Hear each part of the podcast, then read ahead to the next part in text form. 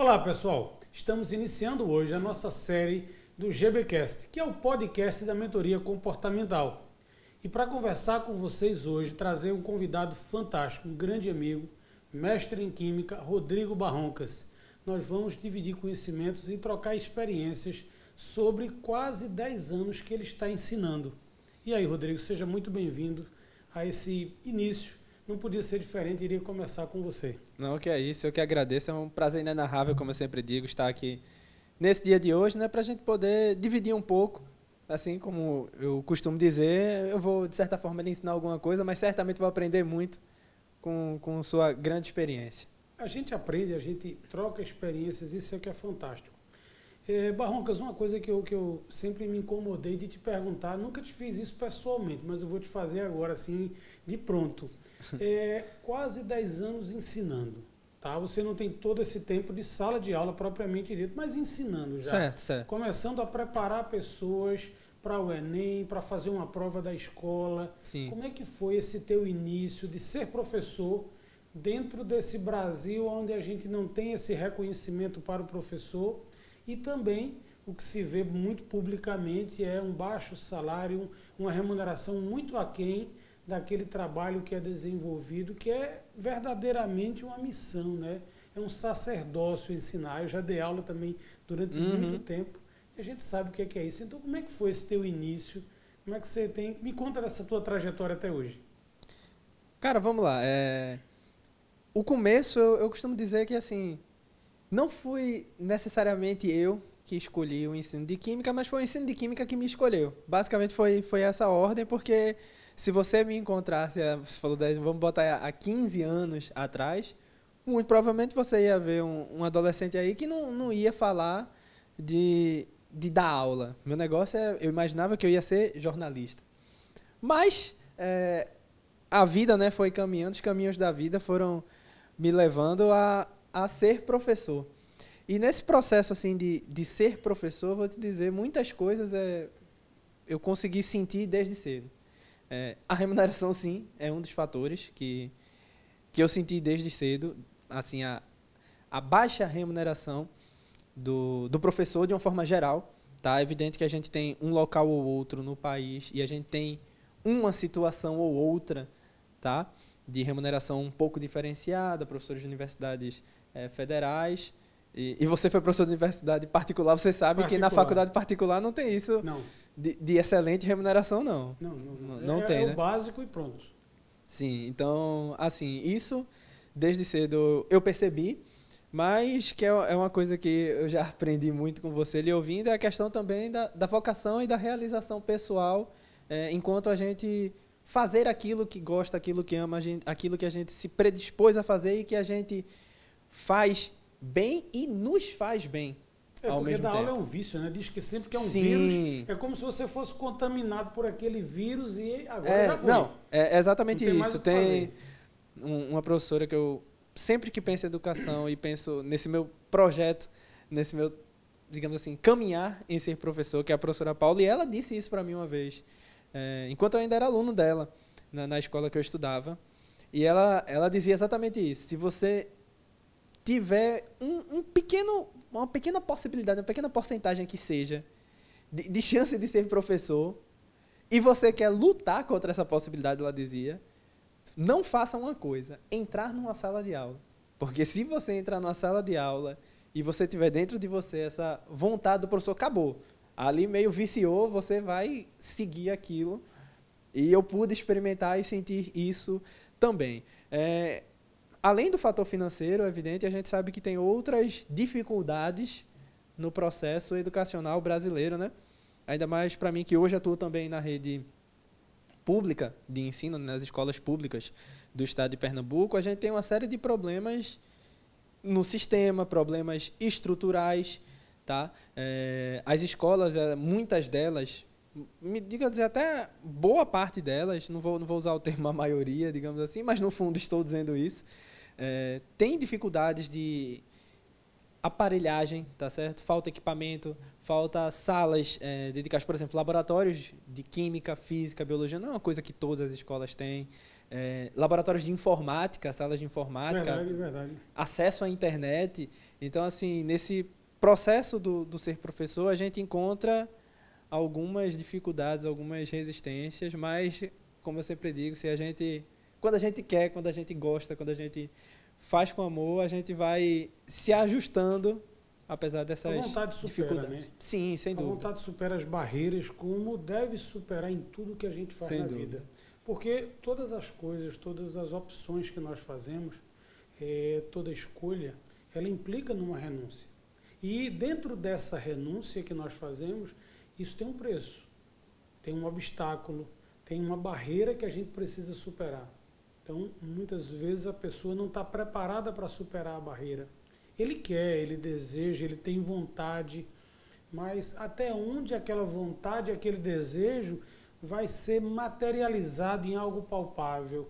Ele vai fazer de verdade o que precisa ser feito.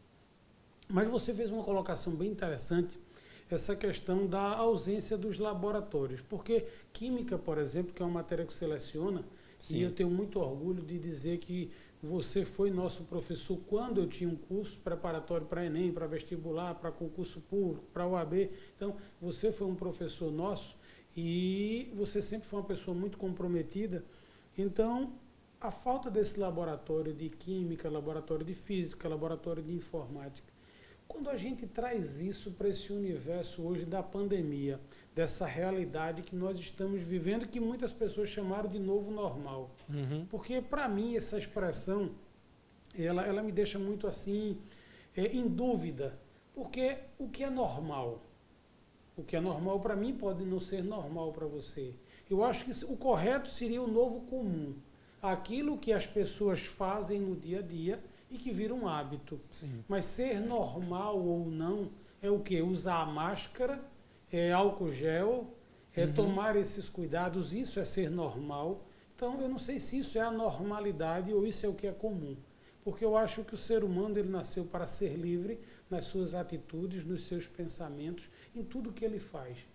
Ter liberdade. É o que se fala de democracia. Então, ter a, a, a ousadia de você fazer aquilo que você quer, dentro, claro, de uns padrões, de você respeitar o limite do outro e o direito do outro. Então, voltando para esse teu gancho de, de eh, laboratório, como é que foi isso aí de você ensinar química sem laboratório de química, mas você também não tinha isso na escola presencial, prefeito, mas você não tinha, mas de uma certa forma você supria isso numa sala de aula. Sim, sim. E agora que você não tem a sala de aula física e de repente passa para um modelo híbrido onde sim não, e como é que está sendo isso aí? Como é que você conseguiu adequar isso? Foi melhor, pior? Se encaixou? Como é que foi?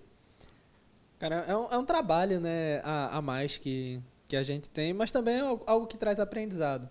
É, como você mesmo falou, no presencial a gente sempre busca dar aquela adaptada, né? A gente não tem o, o laboratório propriamente dito, mas depois de, de tanto tempo ensinando e sabendo de algumas limitações e algumas dificuldades que o- os espaços físicos têm, né? Meio que eu já fui preparando um mini kit que eu carrego comigo quando eu preciso. Então, para as aulas presenciais, isso acaba, eh, de certa forma, não suprindo completamente, mas auxilia no processo. Quanto a, a esse fato do ensinar remotamente, né? eh, eu costumo dizer que assim ele quebrou um pouco daquela relação olho no olho, sabe, que é tão importante para a educação. Quebrou um pouco disso, é um fato. Não tem como, como dizer que não. É, de certa forma, isso, essa estrutura ficou um pouco baqueada nesse, nesse processo, mas abriu-se também uma gama enorme de possibilidades que aí advém do uso do recurso da internet. Então, Mas você diria que houveram mais perdas ou mais ganhos? Porque quando você fala que perdeu esse contato direto, olho no olho, eh, você lida com jovens de 15, 16, 17, 18 anos. É, a, média, a média normalmente é essa, um ou outro uhum, sai fora dessa, de- desse ponto, né? desse patamar. Perfeito. Então, a gente sabe, você foi, é professor e eu fui professor de ensino superior, o quanto é difícil ter a concentração do adulto, tá? o foco do adulto, porque o ensino remoto ele exige muito mais de quem recebe do que de quem dá. Tá? Aquele que recebe, ele precisa ter disciplina, precisa ter uma organização, precisa ter um espaço para poder estudar. É um conjunto de coisas. Precisa Sim. ter uma família que colabore. Ponto Muitas fundamental. Às vezes a pessoa não entende isso. Então, em casa, liga uma televisão, liga um som e chama, o telefone toca. Então, Sim. é preciso muita disciplina.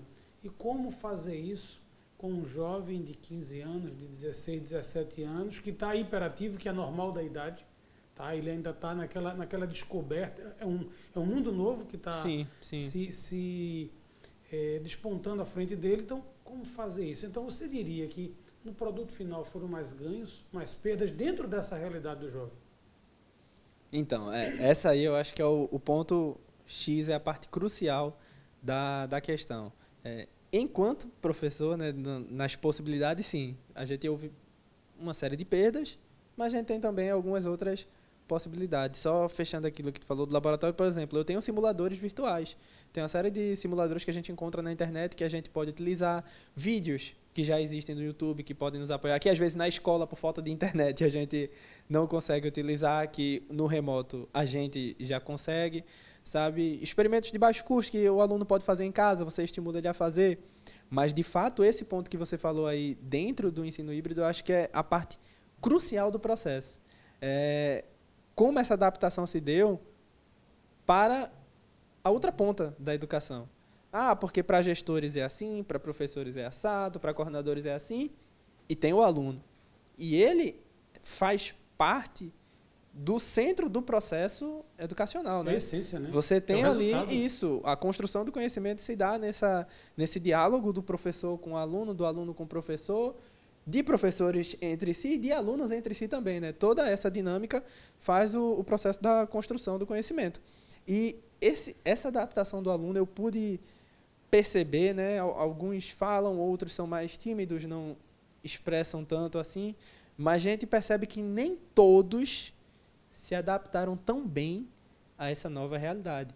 E a gente vai ter diversos aspectos que envolvem esse, esse problema. Tem a questão assim da, digamos assim, a bagunça que é em casa. Quando eu digo bagunça, não as ondas, mas eu digo assim, uma falta de, de organização mesmo, de horários, de locais. Às vezes ele não tem um local adequado em casa para para estudar, para sentar, para fazer suas coisas. É, às vezes os horários, eles, digamos assim, se chocam, por exemplo, com a hora que o irmão menor está em casa também. Tudo isso, sabe, é, tira um pouco da concentração. Às vezes realmente falta apoio, falta suporte da família. É uma coisa que às vezes é, interfere nesse processo. E tem outras coisas que entram que aí estão aí nessa dinâmica do nosso país atual, de toda a conjuntura socioeconômica dele, que envolve, por exemplo, desemprego. Eu tenho casos de alunos em que pai, mãe ou responsável perdeu o emprego. É, infelizmente, tem, tem caso de um outro que o, o responsável chegou a, a perder a vida, seja pela doença, é, pelas complicações da Covid ou por uma outra casa, outro caso qualquer, mas assim, esses problemas aí eu quero familiar, né? isso.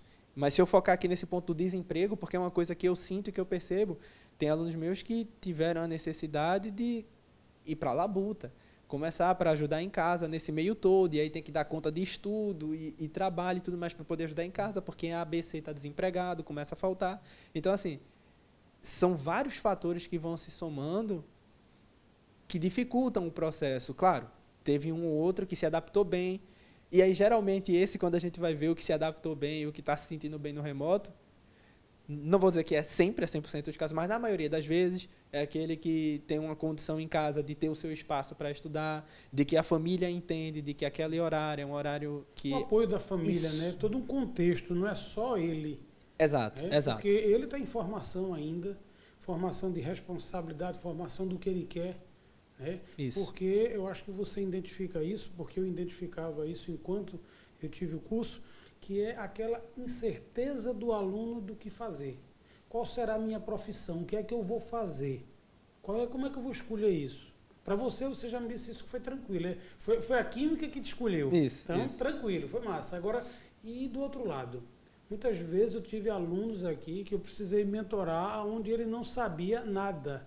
Ele queria um curso, mas não sabia nem o que esperar daquele curso, não sabia nem o que, é que aquele curso iria exigir dele ou proporcionar a ele.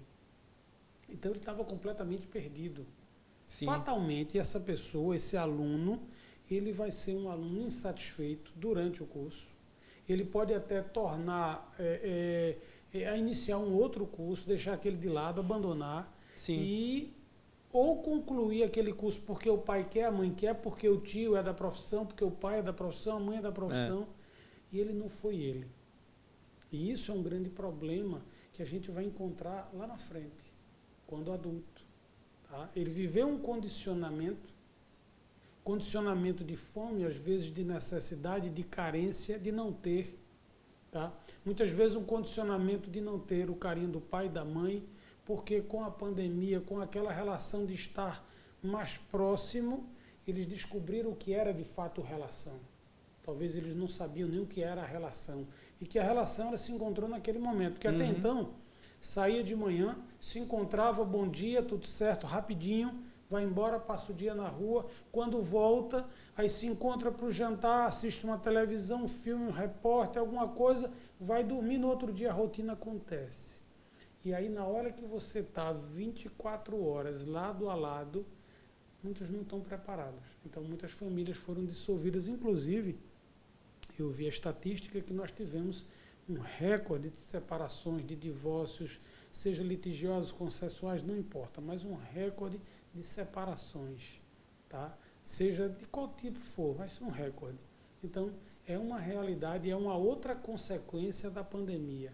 E que os relacionamentos não deixam de impactar na vida de um ser humano como um todo.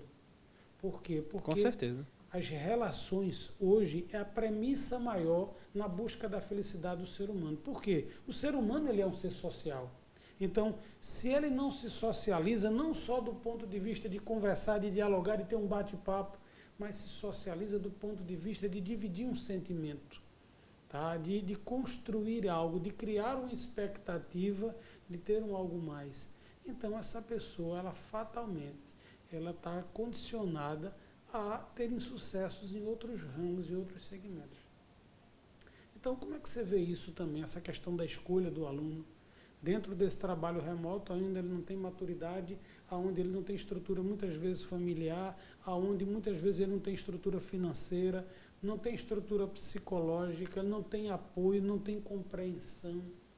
E tudo isso na escolha do curso, que nem sempre ele escolhe. Uhum. E que eu acho que ainda, muitas vezes, ele escolhe por influência de um amigo, por influência de um familiar. Como é que você tem visto isso? Porque eu acho que essa realidade que eu vivi, você também vive isso. Sim. Quando da sala de aula presencial, do aluno chegar para você, professor, não sei que curso escolher, o que fazer. E aí, como é que é isso? Bom, quando chega essa situação, que não são raras às vezes, né? é, do, do aluno se sentir perdido, o que também é, é normal, de certa forma, da, da idade desse processo de amadurecimento, de descobertas e redescobertas que, que a vida no- nos, pro- nos proporciona. É, eu, eu costumo sempre centrar num, num seguinte, num seguinte ponto, que essa escolha, esse amadurecimento, essa ideia, esse entendimento do que fazer é, profissionalmente falando, digamos assim, passa muito também pela pessoa se conhecer. O, o autoconhecimento ele é ponto fundamental para posso dizer que praticamente tudo que, que envolve a nossa vida. A gente precisa ter esse autoconhecimento para fazer aquelas decisões mais assertivas. Então, um ponto que eu sempre eh, peço para o estudante refletir quando ele, ele chega com essa temática, seja presencialmente ou virtualmente, digamos assim, né? aquele aluno que você vai fechar a aula e ele vai ficando, ficando, ficando, no final fica só os dois e fala, professor, posso falar uma coisa? E aí, eh, isso ainda acontece eh, com menos frequência, digamos assim, no, do que no presencial, mas ainda acontece. E, e uma coisa que eu peço muito para ele refletir vai além, digamos assim, dele simplesmente visualizar uma profissão única e exclusivamente, ou pior, muitas vezes, eh, como você falou, ele está tão condicionado a ver coisas, sei lá, partidas, sabe, segmentadas. É, e, e não vou dizer que, como você pró- próprio fala, né, o, o condicionamento, tipo, muitas vezes vem do externo para ele, né? É, é, dessa forma que, então assim, ele já está tão gosto, né? isso, ele já tá tão acostumado a ver as coisas segmentadas que às vezes demora para dar o estalo e ele poder ver a coisa de uma forma mais global. Às vezes ele está pensando no, no curso simplesmente associando única e exclusivamente aquela disciplina que ele gosta na escola. Então, tipo, ah, eu gosto de, de biologia, eu vou fazer enfermagem, vamos supor. Mas ele é uma pessoa que, a, em sua essência, ele é mais introspectivo no sentido de tipo não gostar muito da relação pessoal, sabe? Ele não tem um, um, valor social, digamos assim, da sociabilidade tão aflorado como outros valores ele tem é, aflorados. E aí ele pensa, sabe? Então assim, ele pensou só na biologia, mas esqueceu de ver outras coisas que fazem parte dele, que quando você pensa na ação do ser enfermeiro, você vê que tem essa sociabilidade extremamente alta, esse, essa predisposição relação do humana, né? Isso, da relação humana, do estar ajudando, do, dos sacrifícios muitas vezes do eu para o outro. Então, sempre que ele vem com essa dúvida, eu digo, beleza, você não pode pensar só na profissão. É importante você se conhecer. Elencar aquelas coisas que gente, nós geralmente somos tão ruins, né? Tipo, tu é bom no quê?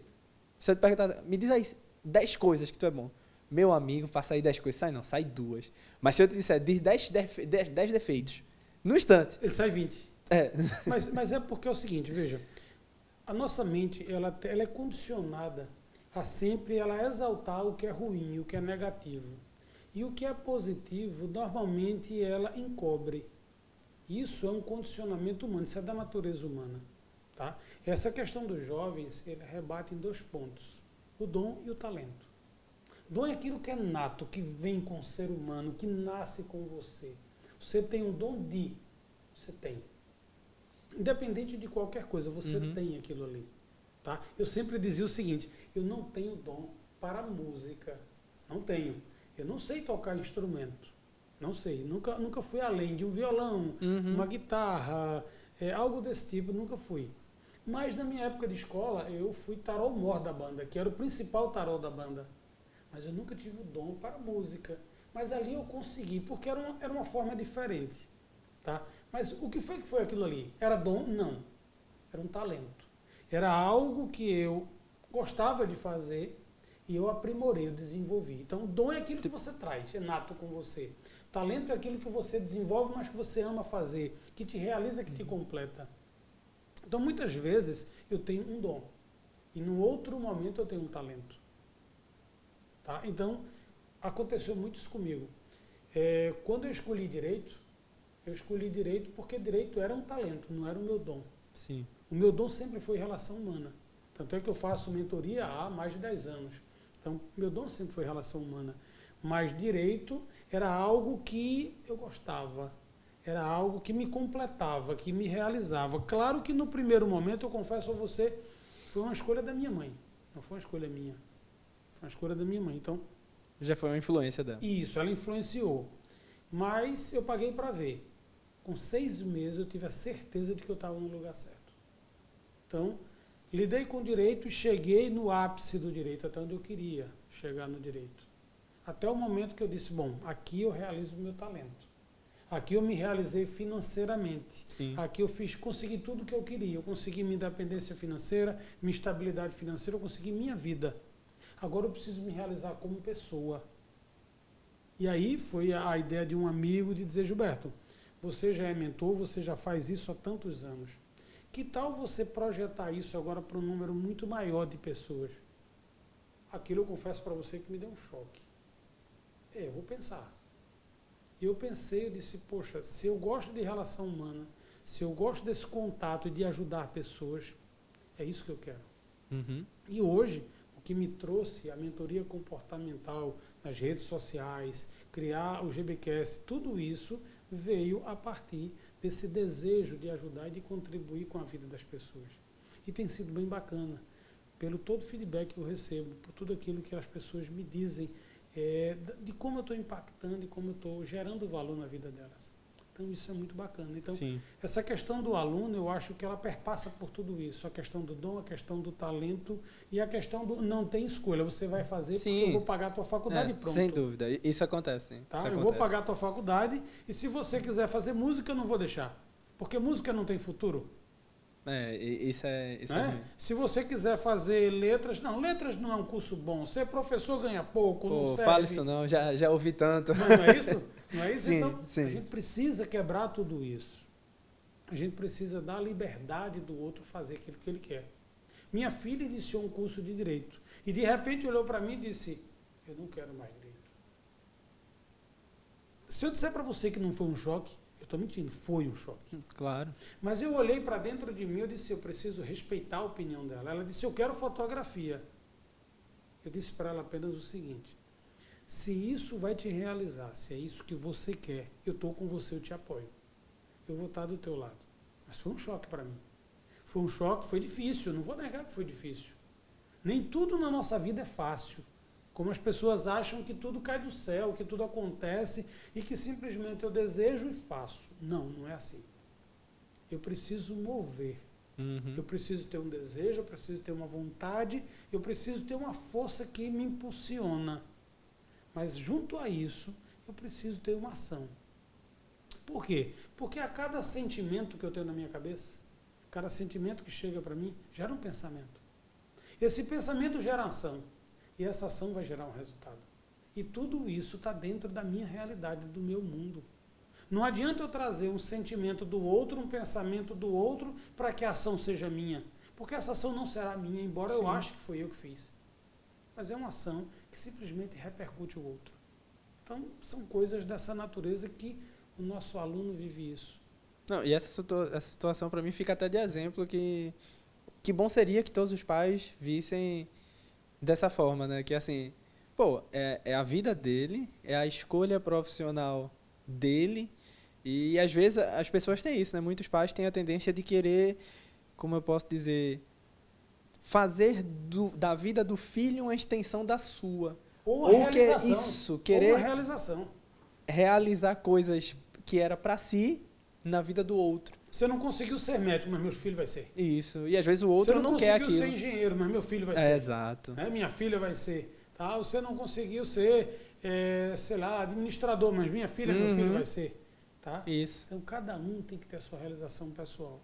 E isso ainda é uma grande implicação. Porque eu encontro isso no adulto, que, por sua vez, ele já proca- pro- propaga isso para o próximo adulto, que é o filho dele, Sim. que o filho dele vai propagar para Vai gerando a cadeia, né? Isso. É. Tá? E a gente não chega nunca a uma conclusão, a uma relação final. Por quê? As pessoas não se respeitam. Não há um respeito pela escolha do outro, pelo desejo do outro, por aquilo que o outro faz. Falta um pouquinho de empatia no mundo, né? É, mas você falou agora um ponto bem importante. O que é empatia? Se diz muito que empatia é se colocar no lugar do outro, não é verdade? Sim. Mas não pode ser, isso é mentira. E por que, que empatia não é me colocar no lugar do outro? Porque, Barroncas, por mais que eu me coloque no teu lugar, jamais, nunca, em momento algum, eu terei condições de sentir a tua dor Sim. ou a tua felicidade. Eu posso sim, por analogia, trazer aquela dor para mim dizer: se fosse comigo, eu estaria sentindo isso. Se fosse comigo, eu estaria vibrando dessa forma, mas jamais eu poderei trazer a tua realidade para a minha vida. Então, empatia não é me colocar no teu lugar, porque eu jamais vou me colocar no teu lugar. Empatia é eu entender o lugar que você está, o que você está fazendo e o porquê você está fazendo. Isso é empatia. Mas não o que muita gente propaga de que empatia é estar no lugar do outro. A neurociência explica isso, eu estudo neurociência. Então, empatia não é estar no lugar do outro. Até porque é eu assim. acho que até nessa frase, tipo, o estar no lugar do outro, dá a entender que, tipo, eu, eu me coloco no lugar do outro, mas continuo com a minha cabeça. Isso. Quando, na verdade, o estar no lugar do outro, para você sentir realmente, você teria que estar no lugar do outro com a cabeça do outro, no caso. com a cabeça do outro e com todos os neurônios ligados, todas as células nervosas para que você pudesse sentir todas as sensações, vibrações e momentos que aquele outro está sentindo. Exatamente igual ao outro, no caso. Exatamente igual. Então não existe empatia, não é isso. Não é me colocar no lugar do outro. É sim respeitar o outro, entender o porquê que ele está vivendo aquilo, porquê que ele está passando aquela situação. Porque a coisa mais fácil é criticar, é condenar. Mas o que o outro está fazendo. Não é verdade? Uhum. Então, nesse mundo onde você foi professor, eu acho que você foi criticado, você foi questionado, você foi perguntado o porquê ser professor. E aí eu te pergunto, por que você não desistiu? Porque era um dom? Eu acredito que não, porque você disse que a química te escolheu. Porque é um talento, mas o que te levou de fato a dizer, é isso que eu quero. É ser professor, é ser professor de química. Como é que foi isso aí? Como é que chega esse fechamento para você? E por que eu estou te perguntando isso? Porque hum. muitas pessoas que estão nos ouvindo querem saber isso. Porque eles estão querendo assumir algo, mas como é que eu assumo? Sim, sim, entendo. Então como é que foi Como foi esse você? processo de escolha, né? Isso, tipo, como é que Na minha escolheu? cabeça de estudante, como é que isso funcionou? Como é que aconteceu? Entendi. Mesmo que você me diga, a química me escolheu, a sala de aula me escolheu, mas em algum momento você decidiu. Sim, claro. Você claro. decidiu a química, você decidiu a sala de aula. Não foi só eles para com você. Uhum. Em algum momento você disse, eu quero. Sim, Até sim. porque quando alguém diz alguma coisa para você, ó, vem para cá, senta aqui. Você pode dizer, não quero ir. Uhum. Alguém te claro. escolheu, mas você pode dizer, não, não quero. Não quero ir para ir para frente, eu quero ficar aqui. Não, perfeito. Então como é que foi isso aí? Me conta. Bom, então, é, por isso que eu toquei naquele ponto do autoconhecimento, que eu sempre digo ao aluno, veja não só a profissão, com as disciplinas que estuda lá, mas olhe a profissão como um todo, o que ela faz, e olhe também para si.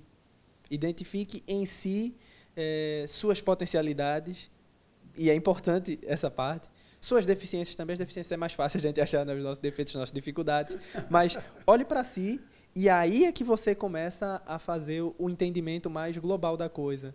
Entender que não é só você, não é só a profissão, mas quando você atua profissionalmente, né, você está naquela profissão, é você e a profissão sabe? É, é uma simbiose, digamos assim. Então, como foi esse processo de escolha? Lógico, a química me escolheu porque aos poucos eu fui, digamos assim, ela foi me chamando, né? Chega, chega. Mas Você se identificou também. Né? Isso. Né? Onde é que é isso? Houve identificação e onde é que isso aconteceu? Justamente quando, dentre as minhas outras opções, né, eu pensava em ser jornalista. Então, assim, existem algumas coisas que são minhas, que são minhas crenças, são meus valores, são minhas formas de agir e de pensar no mundo. É evidente que eu não sou a mesma pessoa, que era a época que escolhi, mas é, se até hoje eu continuo aqui crente e, e, feliz com a escolha, então é porque são valores realmente muito profundos que estavam em mim que ajudaram nesse processo de escolha. A sua essência. Isso, a minha essência. Então eu olhei para mim e percebi coisas que eu sempre tive de, desde pequeno. Eu sempre gostei de aprender foi uma coisa eu sempre gostei de conhecer mais coisas, de desenvolver, é, de aprender. Mas eu percebia também em mim que eu tinha uma alegria, muitas vezes ainda maior, no ensinar, no ajudar o outro a aprender. Então era uma coisa que eu tinha comigo e que, de certa forma, foi dando clareza nessa escolha. Foi só isso? Não. Tem coisas menores que às vezes passa batido nas pessoas, mas que em mim, inconscientemente, é, isso aconteceu e hoje eu tenho consciência disso aconteceu depois da gente também ter feito um trabalho de estudo de perfil comportamental e tudo mais. Hoje eu tenho clareza dessas escolhas que eu fiz. Por exemplo, tem coisas minhas que são minhas. Eu gosto de ter horários definidos de trabalho. Rotinas, então, imagine assim. Inconscientemente eu devo ter pensado isso. Hoje eu tenho consciência que isso passou de alguma forma na minha cabeça. Mas olha duas profissões, jornalismo e, e a licenciatura em química. Pense nas outras coisas. Você acha que no jornalismo coisas eu teria comum, horários definidos de trabalho? Muito provavelmente não. O cara ia ligar para mim no domingo e dizer: vem para a redação. Estão precisando cobrir não sei o quê. E você tinha que ir. Exato. Então, assim, tem coisas que eu sempre gostei, sabe? É, tanto dessa parte do ensino-aprendizagem, quanto eu gostar também de ter horários bem definidos, de ter, de poder programar coisas, certo? É, então, em tudo, o, o, processo de planejar uma aula é um processo de programação. Por mais que no meio do caminho você tenha que fazer adaptações, mas a gente tem que adaptar tudo na vida. A gente tem, tem que estar sempre, digamos assim, prontos para se adaptar a alguma coisa que, que apareça. Né? Tem um processo de planejamento, que é uma coisa que eu gosto muito, sou muito organizado, sou muito, gosto muito da, digamos assim, eu, eu digo até que é uma arte, eu gosto muito da arte do planejamento, sabe? É, e a posterior do planejamento, a execução. Então, assim, Quando eu olhei para mim e comecei a ver uma série de coisas, aí como eu digo, inconscientemente, hoje eu tenho consciência, mas hoje eu também tento instruir a todos os alunos que chegam a mim pedindo é, algum suporte, eu tento instruir nesse sentido, dele começar a olhar para essas coisas que eu inconscientemente fiz, mas que hoje com consciência eu posso despertar, sensibilizar o aluno a, a esse ponto, sabe, dele começar a refletir sobre essas coisas. E foi, foi assim que, digamos assim, a química me escolheu e eu fui escolhendo ela. Quando eu percebi é, o que eu gostava, o que eu queria, algumas, como você falou, do, de rotinas e tudo mais, sabe? Foi um conjunto de coisas que me fez escolher. Foi quando eu parei de pensar só na profissão, o que é, quais as disciplinas que tem naquela faculdade, qual, ah, porque eu acho aquela faculdade legalzinha. Não, eu parei de pensar somente nisso e parei para pensar, pô, e eu? quem Qual eu é realmente sou. que eu tenho isso. com isso aí, né? Será que isso encaixa em A? Será que isso encaixa em B? Eu acho, sei lá, eu acho tão bonito cirurgia, eu acho muito bonito. E aí, de verdade, é, os cirurgiões, a atividade deles. Eu detesto ver sangue. Abrir assim e ver o. Não, não tem. O pessoal às vezes, ah, um vídeo de uma cirurgiazinha. Não, não, não me mostre não, me mostre não. Me mostre o antes e o depois só. O processo. Então assim, dá para mim fazer um negócio? Eu sei que não. Apesar de eu achar a profissão maravilhosa, linda, sabe? Então acho que tem muito disso. Não enxergar só a profissão, mas enxergar para si. Eu acho que foi nesse ponto que eu sinto e ainda hoje sinto que fiz a, a escolha certa. É porque quando você fez essa escolha, você decidiu por você. A escolha foi sua.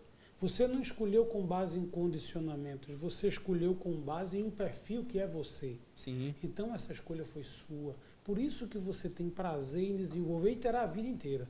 Você pode ser professor 10 anos, 20 anos, 30 anos, sempre será prazeroso. Por quê? Porque foi o um encontro daquela atividade com o perfil profissional que você tem.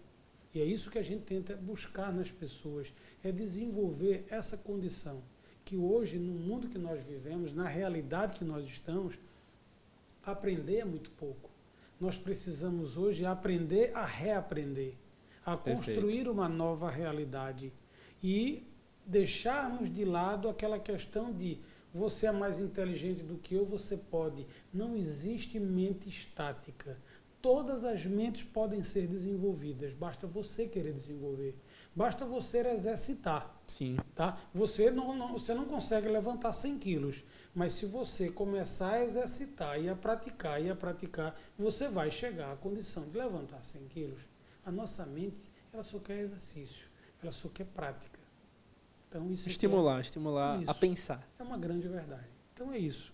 Barroncas, eu queria de você agora, para a gente poder fechar esse, esse nosso encontro, que para mim eu ah, passaria, passou voando, eu passaria aqui o dia inteiro a gente conversando, Não, ó, por mim, são coisas maravilhosas. A gente desliga e continua, desliga, desliga tudo e continua. Mas eu queria que você deixasse aqui, para todos os seguidores do nosso canal, uma mensagem enquanto professor, enquanto ser humano, para essa realidade que nós estamos vivendo, da pessoa ser ele mesmo, da pessoa poder fazer as suas escolhas, de que cada um entenda que seja no lado profissional, seja na escolha de um curso, seja na escolha de uma relação, Sim. tudo depende dele. E que a escolha não é só porque fulano é bonito, porque aquele curso gera dinheiro, por causa disso, daquilo, aquilo outro. A escolha tem que haver essa ligação. Então, mensagem você deixaria para as pessoas para que todos esses meus seguidores possam entender essa ligação entre o que você verdadeiramente é e tudo o que você verdadeiramente escolhe na sua vida? Isso, não. A, a mensagem final, assim, fechando, que eu, que eu posso deixar diante disso tudo é, primeiro, não tenha medo de se conhecer. Primeira coisa é essa. É, não tenha medo de se conhecer. E como já diz o jargão, né? E se der medo, vá, vá com, medo, medo mesmo. mesmo.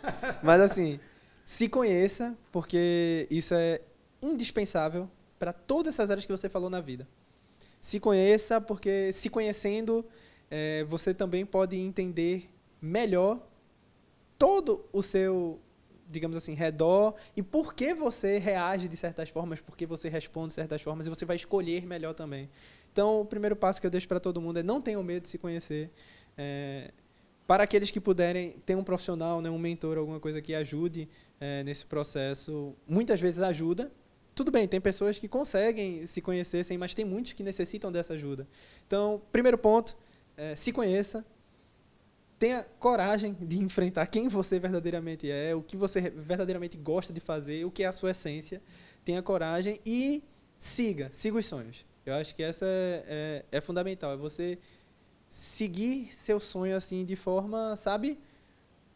Não, não sei, mas aquela, o sonho geralmente tem esse poder de despertar em nós aquela força é, descomunal, sabe? Então, siga seus sonhos e aos pais irresponsáveis que podem eventualmente é, podem estar aqui, eu diria até uma mais, é não tolha o sonho, não saia cortando o sonho do, dos seus filhos, dos seus sobrinhos ou do que quer que seja, porque eles provavelmente também já sentiram na pele algum comentário, alguma coisa lá atrás que doeu quando tentaram cortar os sonhos dele.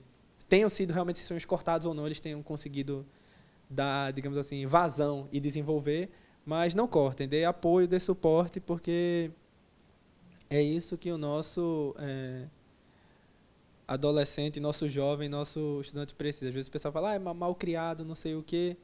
Bom, então é, imponha limites, respeito, é, mas, acima de tudo, isso tudo com afeto.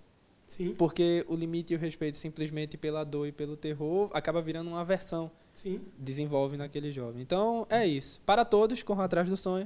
Para os responsáveis, eu peço, deem suporte ao, aos nossos jovens, para a nossa juventude aí poder florescer mais à frente e melhorar essa, essa nossa sociedade, esse nosso país. E nós vamos melhorar com toda certeza, porque eu acredito muito no ser humano, eu acredito muito na melhora da pessoa, no crescimento e na evolução. Sim. E as pessoas precisam entender que não existe limites para se crescer. Perfeito. O limite é a tua mente, é aquilo que você se impõe, o limite está dentro de você. Então, para você que curtiu esse GBcast, esse nosso primeiro GBcast, esse primeiro podcast com esse ser humano maravilhoso, com esse mestre de química, Rodrigo Barroncas, um grande amigo, irmão, professor fantástico que dividiu com a gente aqui momentos maravilhosos. Eu quero dizer para você o seguinte: vai vir muitos outros conteúdos fantásticos. Nós temos aí convidados maravilhosos que já estão agendados conosco para que a gente possa fazer semanalmente uma série maravilhosa como essa, que com certeza vai ser rico de conteúdo para todos vocês. Então, curte o nosso canal, ativa o sininho para toda vez que chegar algo novo, você está antenado, está sabendo isso aí. E aguarda que os próximos episódios virão.